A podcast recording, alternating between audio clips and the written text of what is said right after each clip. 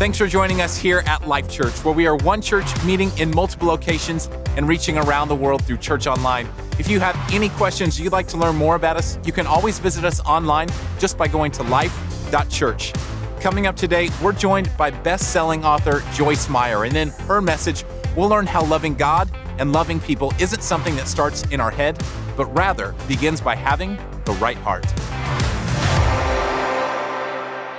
Hey, Life Church, before we dive into an amazing week, and I'll introduce to you our guest speaker, I want to tell you about what's coming two weeks from now. I'm going to be starting a brand new message series called Bad Advice. Have you ever heard of a message series at a church called Bad Advice? I'm going to teach you how to commit adultery, how to lose your faith, how to be an addict, and how to be dissatisfied. Let's be honest. Nobody plans to do those things, but people do them all the time. Why? Because they get bad advice. When you hear what not to do, you'll hear what to do from God's Word two weeks from now. Brand new message series called Bad Advice. Today, I want to introduce to you an amazing speaker, a dear friend of my heart. You're going to go crazy in a minute because you're going to get to hear from Joyce Meyer, one of the premier Bible teachers in the whole wide world. She's written about one hundred twenty books. Her newest one is one that some of you need to get. It's called Overload. If you are overloaded, you'll want to get this book. Pick it up on Amazon or any bookstore. Over one hundred twenty books, New York Times bestselling author. She teaches to over two hundred thousand women every year in live events all over the world. Um, absolutely amazing communicator, as most of you would know. What I love about her is we actually have a great partnership in working together. Years ago, Joyce sent a gift just out of the blue before we even knew her to help with the YouVersion Bible app. Now we have an amazing partnership. She's had, you may want to clap for this, over one point seven million Bible plans finished on the YouVersion Bible app. She makes a difference all over the world, is full of integrity, and you're going to be incredibly blessed to hear from her today. Would you please help me welcome our good friend, Joyce Meyer. Thank you.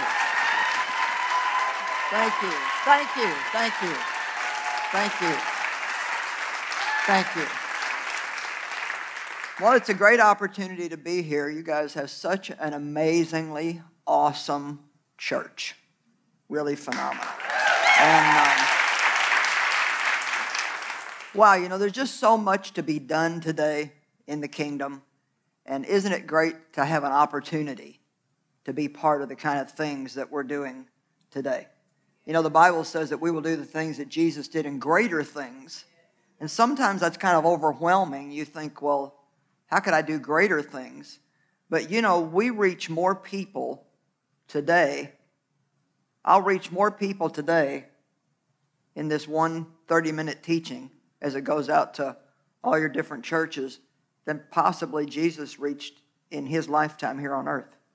And so the technology that God has given us today is unbelievable. And you're making use of that here. We're making use of it. And so I'm happy to be here today. And um, I chose to teach today out of Isaiah fifty-eight.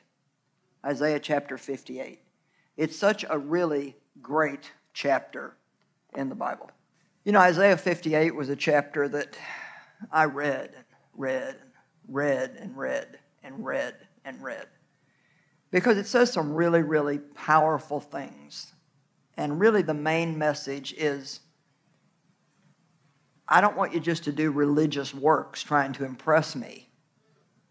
I want you to, in essence, he's saying, get the sin out of your life and learn how to treat other people right. A couple of really important things.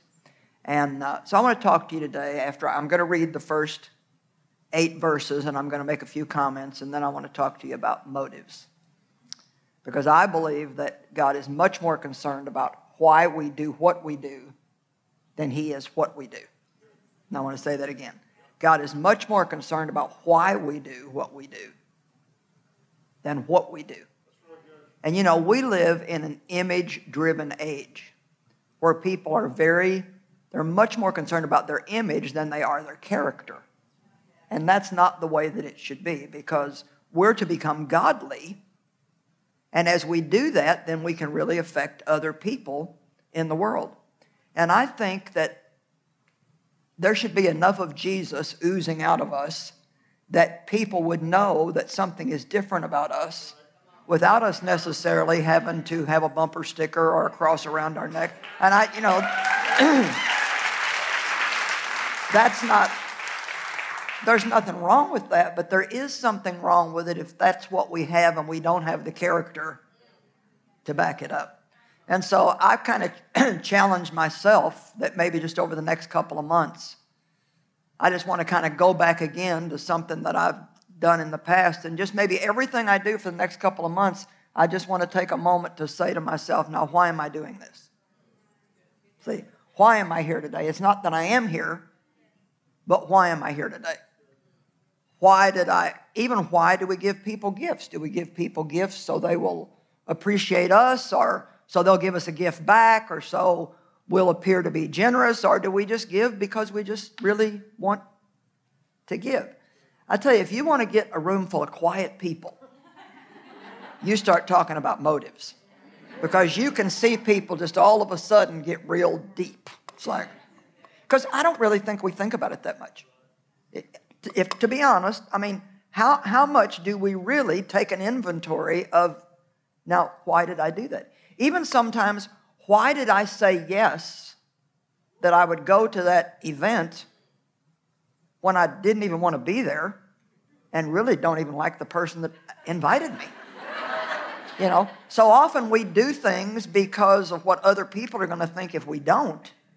And that's one of the things that causes so much overload and stress in people's lives, is doing all kinds of things that there's no real anointing or no grace from God on them to do. And so I just, I want, if I'm going to do this, I want to do it right. I want to be an honest person. I want to be an honest Christian. And I want, I really, I really, really, really want to hear, well done, thou good and faithful servant. Now, in March, I had the privilege of at least celebrating in my heart my fortieth year of teaching the Bible. And uh, so forty years ago in March, I taught my first little Bible study. About twelve ladies were there, and I always laugh because they all got a parking ticket. And uh, so that, that was our great, great beginning. And oh my gosh, I have learned so much from the Word over that period of time. I was such a mess, and I'm not going to say that I still don't have some messes in my life, but God has changed me so much. And this chapter was very meaningful to me, and so I'm going to read a little bit of it. He starts in verse one, "Cry aloud, spare not, lift up your voice like a trumpet, and declare to my people their transgressions, and to the house of Jacob their sins."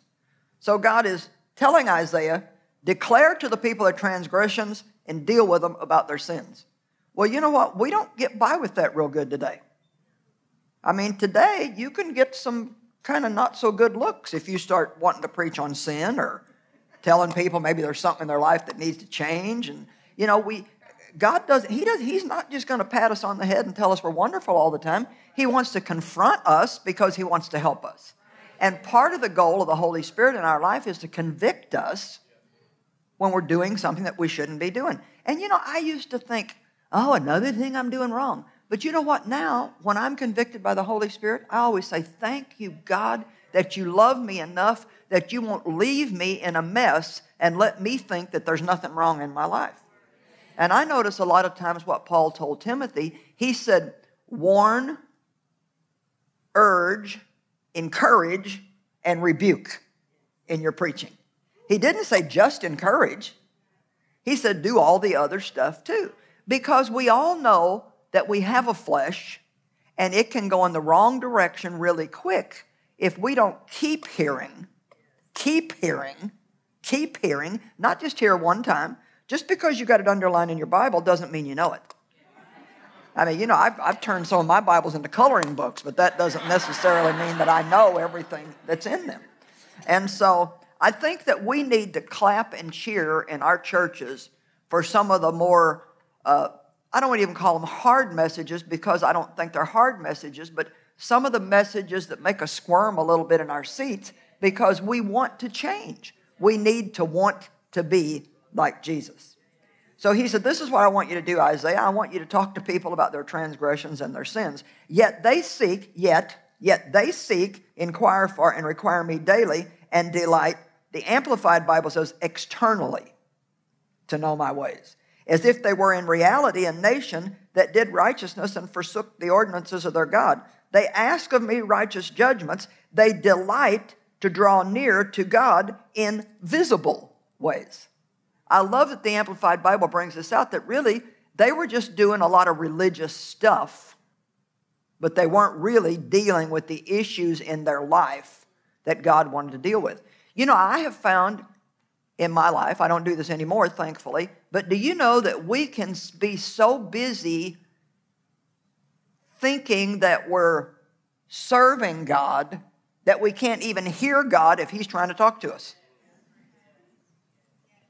I remember when my, the first job I had at a church, and I was just so proud of myself because I was working for God. I mean, I had a parking place. I had a front row on the seat on the front row. I had my name on the door. It was just awesome. You know, I thought I was really important, like a church pillar. And the Lord said to me one day when I, when I drove into the parking lot, you know, you're so proud of yourself that you work for me, but the problem is you're not spending any time with me.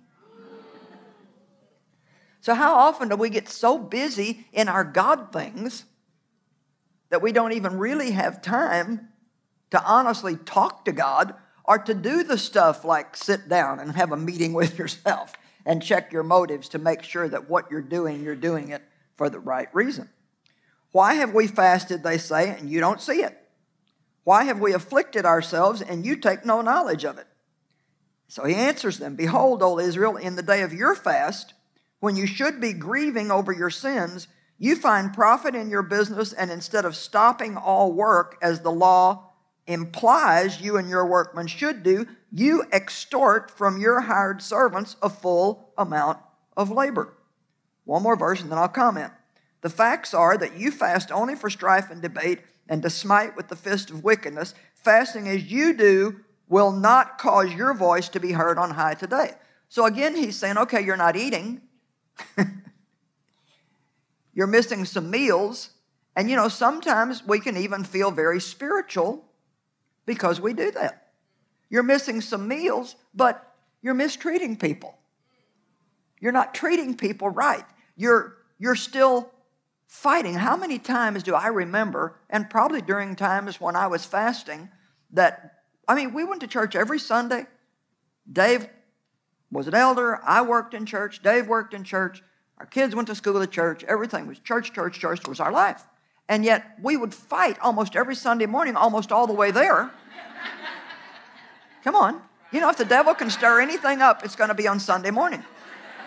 We would, we would argue almost all the way there. But the first parking lot attendant we saw, praise the Lord. And see, sadly, I don't even know how to tell you how long I was a Christian before I realized that Isaiah fifty-eight was talking to me. You know, you do religious things, but you're still fighting, you're still arguing. One time when I was fasting for quite a while, I got into an argument with Dave, and because I'd been fasting, I guess, I felt in my heart and soul what God feels when we fight and argue.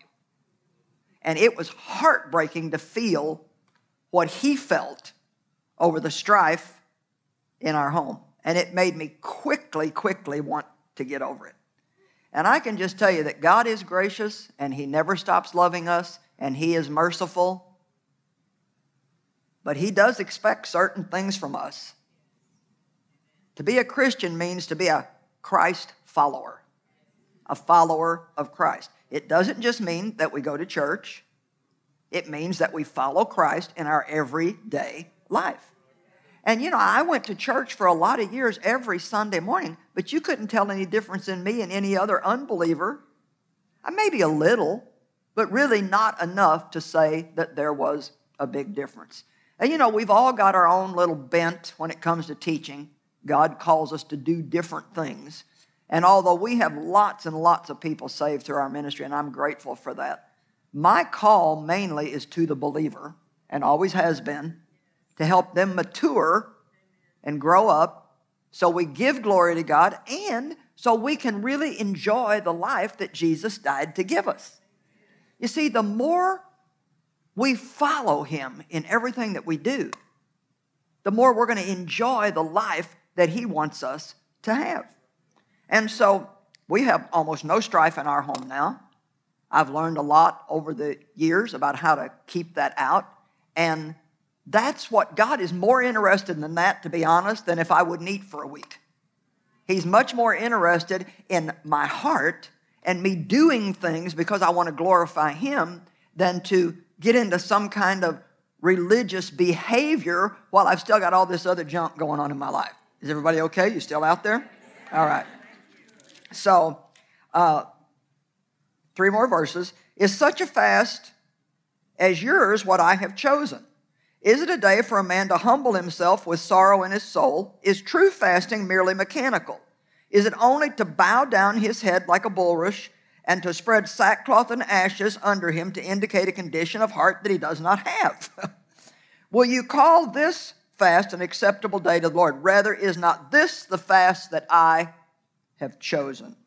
Now, I don't mean to say that, you know, God never wants us to miss a few meals while we're fasting, but our attitude, the way we treat people, the condition of our heart, maintaining a pure heart, and sometimes we need the fast to break some things off of us. That helps that. But those things are what we're really after. What we're really, really, really after is not to think we're spiritual because we fast once a year and we go to church every Sunday and, you know, we're a, an usher in the church and, and we've got our bumper sticker and our Jesus pin and our cross around our neck and our twenty versions of the Bible. It's what our behavior is. How do we treat people? I can tell you that the most important thing to God is how do we treat people. That says more about us than absolutely anything else. This is the fast that I have chosen, to loose the bonds of wickedness, to undo the bands of the yoke, to let the oppressed go free, and that you break every enslaving yoke.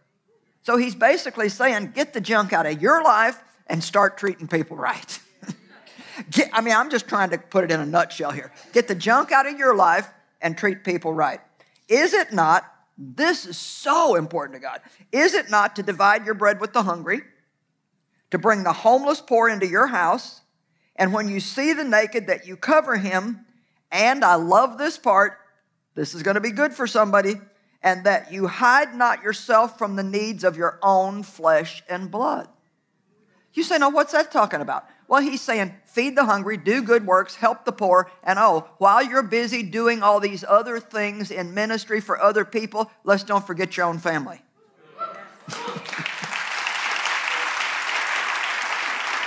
let's, let's don't forget your own family. You know, it's so sad when somebody's in ministry. Ministry. They minister to everybody else all the time, and they lose their own family. Or they're so busy at their church work all the time that their kids are in trouble and they don't even know it. And so we minister to people literally all over the world. But I have an aunt in a nursing home. I had my mom in a nursing home, my dad in a nursing home. They've both gone home to be with the Lord. We have longevity in our bloodline. And my mom lived to be ninety, and my aunt is going to be ninety this month. And so we've been at this like twenty years. And you know what? It's tough to take care of elderly people. You never know when you're going to get a phone call that they've got to go to the hospital. You never know when they've fallen out of their bed and you got to rush up there and do this and that and something else. But if I'm out trying to take care of everybody else and I'm not taking care of them, I'm going to hear something from God about that. Because that's my responsibility, to make sure that I take care of my own flesh and blood. I always, I traveled a lot, but I always wanted my kids to know you can call me anywhere I'm at, anytime, because I'm always here for you. So let's make sure that we also take care of our own families. And I believe that we need to be told things like this, because I think sometimes, and maybe not so much today as, as years back, but when I first kind of got into the Spirit-filled move of God, I heard so much about ministry, ministry, ministry, ministry. What's your gift? Get in ministry. What's your gift? What's your gift? That all that seemed to be all anybody cared about was what's your gift. And I think a lot of people got so caught up in that that they really weren't paying proper attention to their family. So It may not be a word for you, but when I read this in Isaiah fifty-eight, it was a word for me. Let's don't forget, while you're helping everybody else, to make sure you also take care of your family. Last verse, then shall your light break forth like the morning, and your healing, your restoration, and the power of a new life shall spring forth speedily. Your righteousness, your rightness, your justice, your right relationship with God shall go before you, conducting you to peace and prosperity, and the glory of the Lord shall be your rear guard. Then you shall call, and the Lord will answer. You shall cry, and he will say, here I am. Wow, is that awesome? All the things that we want. I need to be healed. I need more prosperity. Why aren't my prayers answered quicker? Where's the power? I want a new life. Well, we'd have to go back and start again with verse one and read all the way through again to say, for God to say, this is how you get it. This is how you get it. Pay attention to the things that are going on in your life. You know, I'm writing a book right now where I've used the scripture a lot on in Ephesians five where it says, look carefully how you live. And I think we need to do that. I think that we need to take the time sometimes to take little personal inventories. Just e- even a good question to ask yourself is, who have I helped lately? What, what have I done anything for anybody else this week? Have I done any, did I bless anybody at church on Sunday, or did I go just to get my blessing? Did I ask, well, have I been praying for God to meet that need when I could easily meet it myself, but just don't want to let go of the money?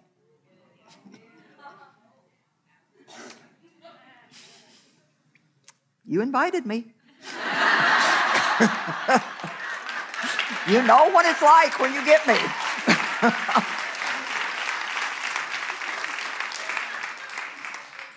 I was praying one day, praying to God, and he interrupted me.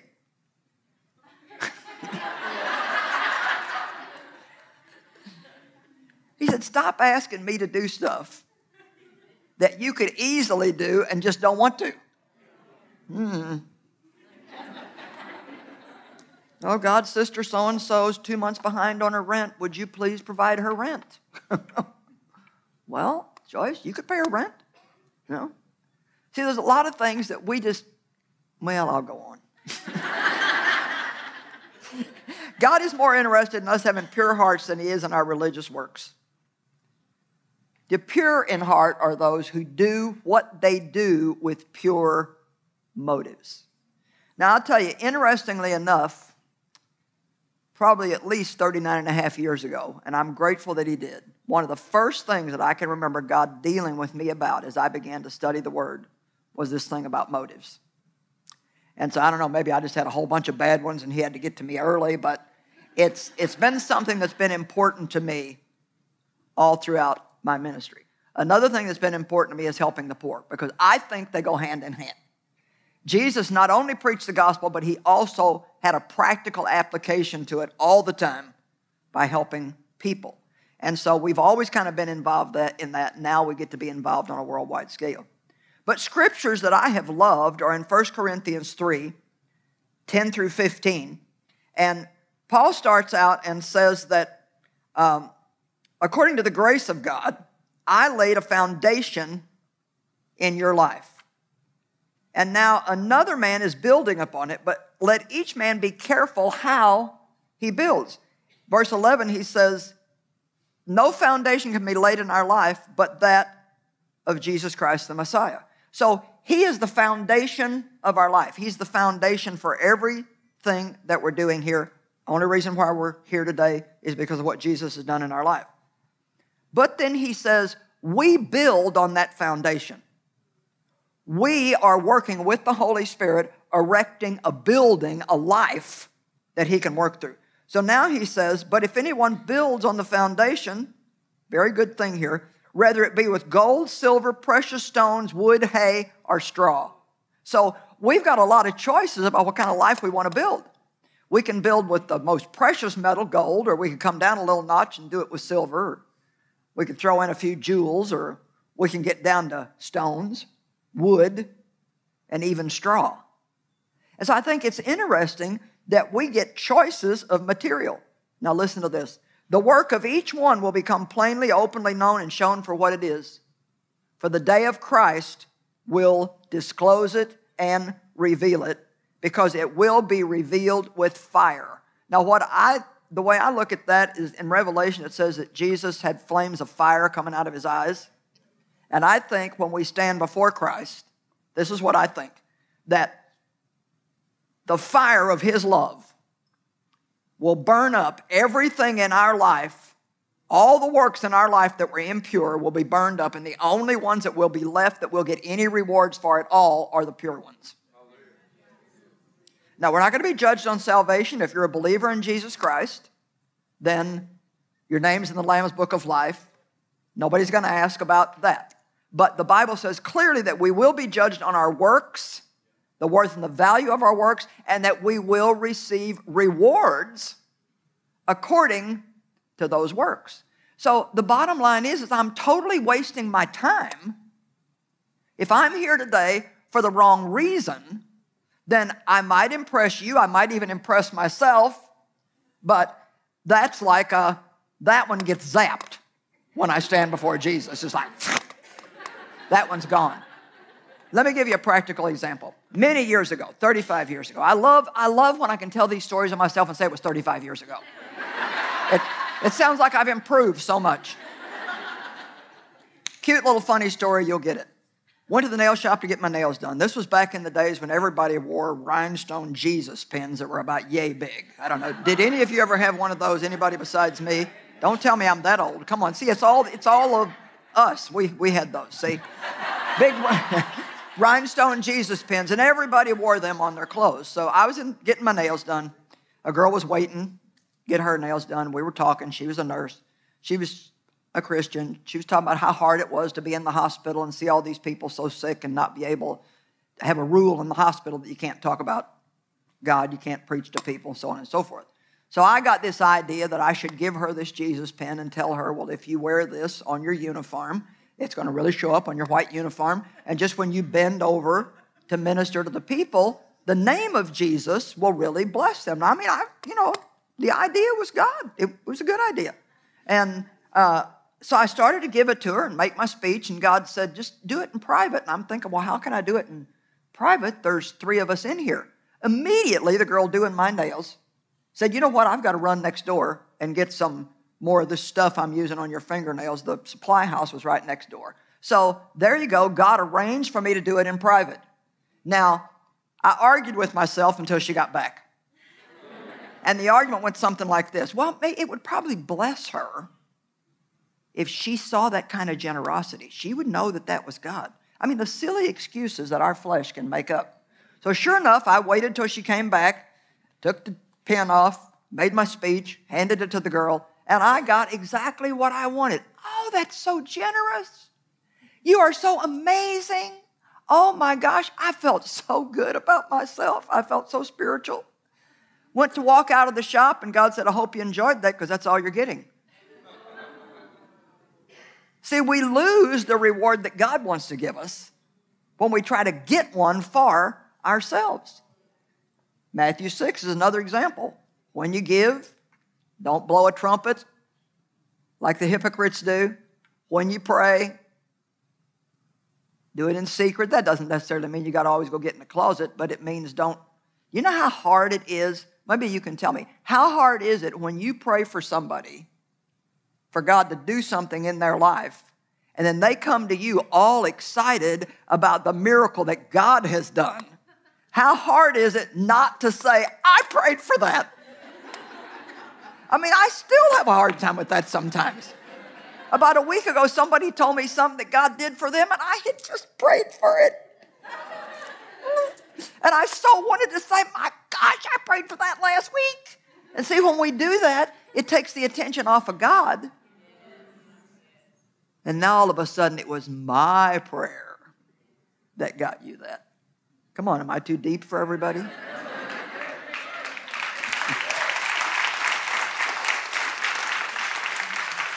You know, when you've only got thirty minutes, you got to get down to it. You can't. I didn't have time for any sugar. the work of each one will become plainly known. If the work which that person has built on this foundation, any product of his effort, whatever survives the test, he will get his reward.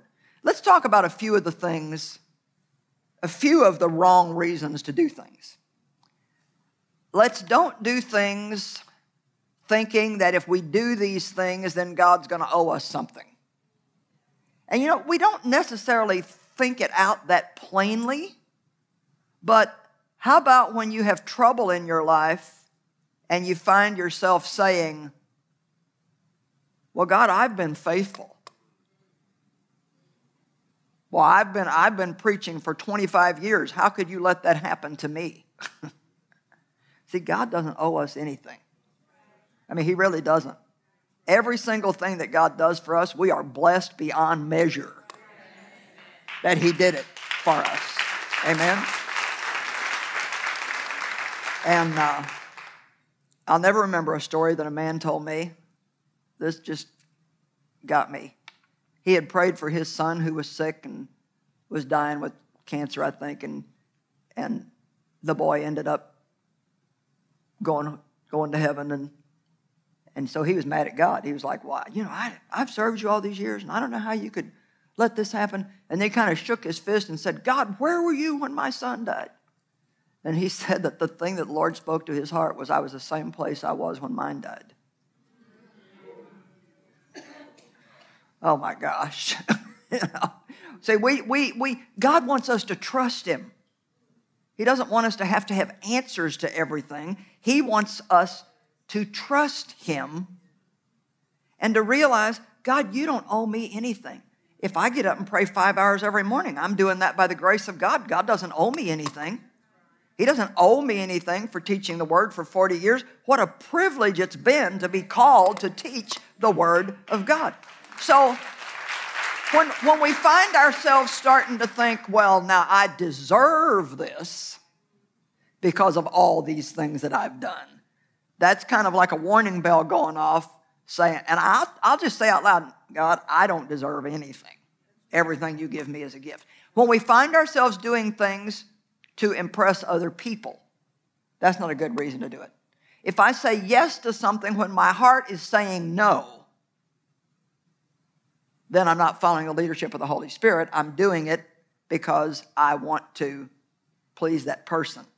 And we can't be God pleasers and man pleasers. We have to make a choice about which we're going to be. Amen? There's so many good reasons to do things. Just keep in mind, you do something because you love God. You do it because he said to do it in his word. You do it because you love somebody else. I think God's always up for that. But let's make sure that our motives are right in what we do. And, you know, I like to lay in bed sometimes at night right before I drift off to sleep and kind of think over what I did that day. Got up this morning, brushed my teeth, had breakfast, studied the word, you know, my little routine that I do. And then kind of go through my day. And, you know, that honestly is a good time to just maybe say to the Lord, you know, if I did anything today with a wrong motive, then show it to me, because I want all my motives to be right. Everybody here, you have a good heart or you wouldn't be here. But I'm telling you, the flesh can sneak up on us, and it can do it quick if we don't have bucket loads full of the truth coming into our life. And so I hope this helps you. I'm glad to have had the chance to speak to you today. God bless you. Let me pray. Father, thank you for the people today and the word that you gave us. And it helps me. It helps me to hear this. I'm grateful to get to preach it and hear it. So thank you, Lord. In Jesus' name, amen. Thank you.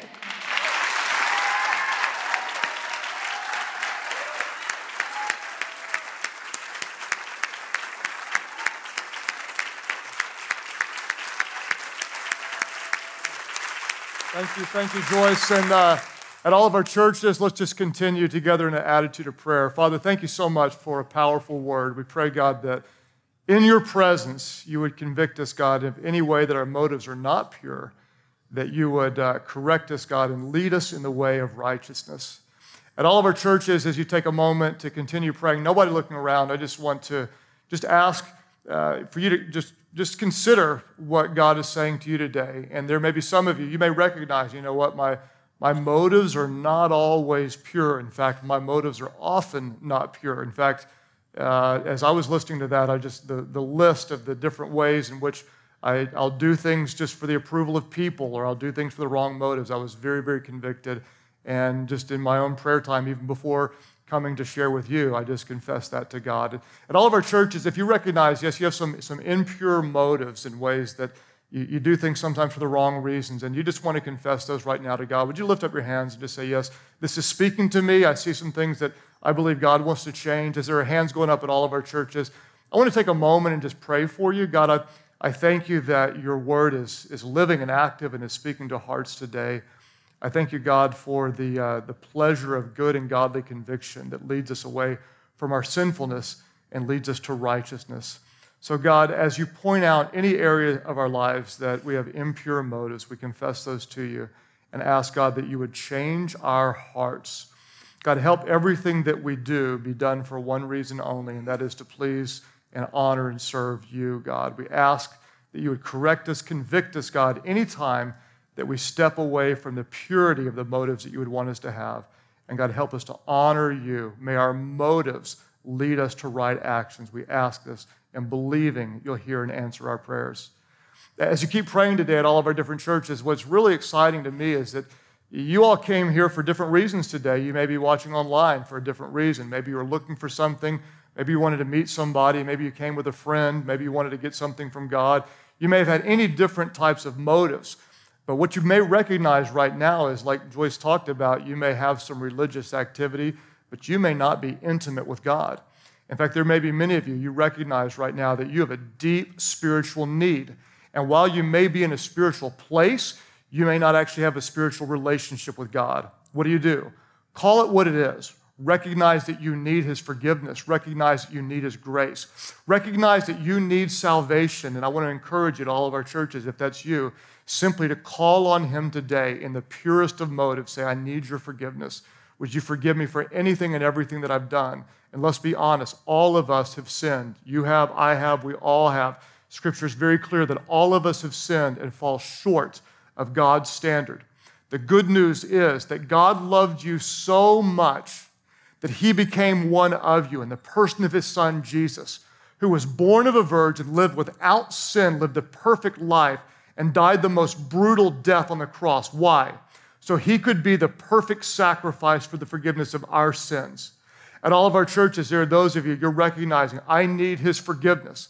I need his grace. When you call on him today, you will be saved, you will be forgiven, you will be made new. At all of our churches, those who say, yes, that's me. I need his forgiveness. I turn to him. I call on Jesus today. I give him my life. If that's your, your prayer today, lift up your hands high right now. At all of our churches, say, yes, Jesus, I surrender to you. Those of you at Church Online, you click right below me. And we have hands going up at all of our churches. I would encourage you just to pray aloud with those around you. Simply pray, Heavenly Father, forgive me of my sins.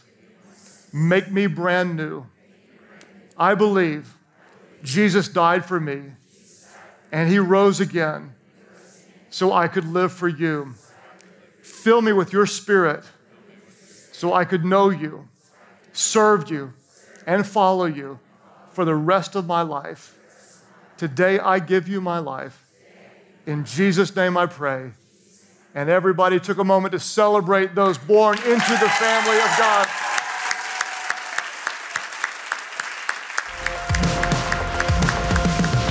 We are honored to play a very small part in all that God is doing in and through your life. And we here at Life Church would love to continue with you on that journey.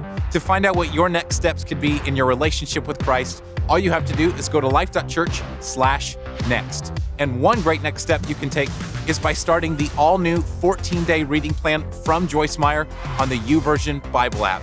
Just open up the app and search for the reading plan called Closer to God, and you can start reading today.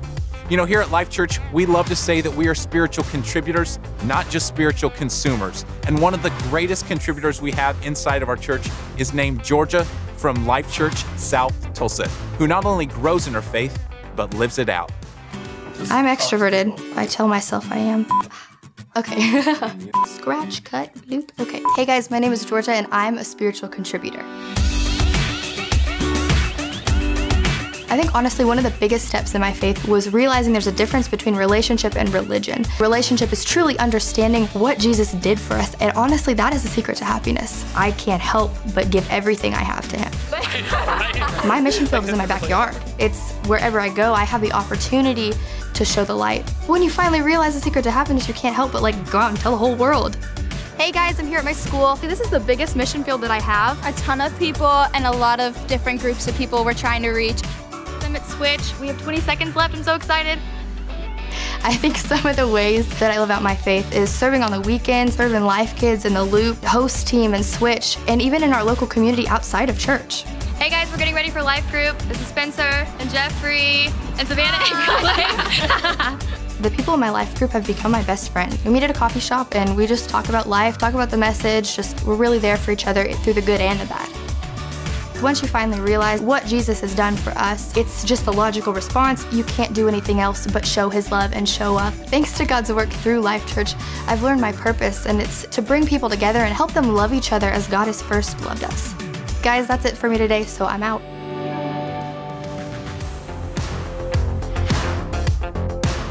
Amazing life-change stories like Georgia's are the reason behind everything that we do here at Life Church. And if you have a great life change story, we'd love to hear about it. Simply send us an email to stories at life dot church. Our mission here is to lead people to become fully devoted followers of Christ, and we do all of it because we believe whoever finds God truly finds life.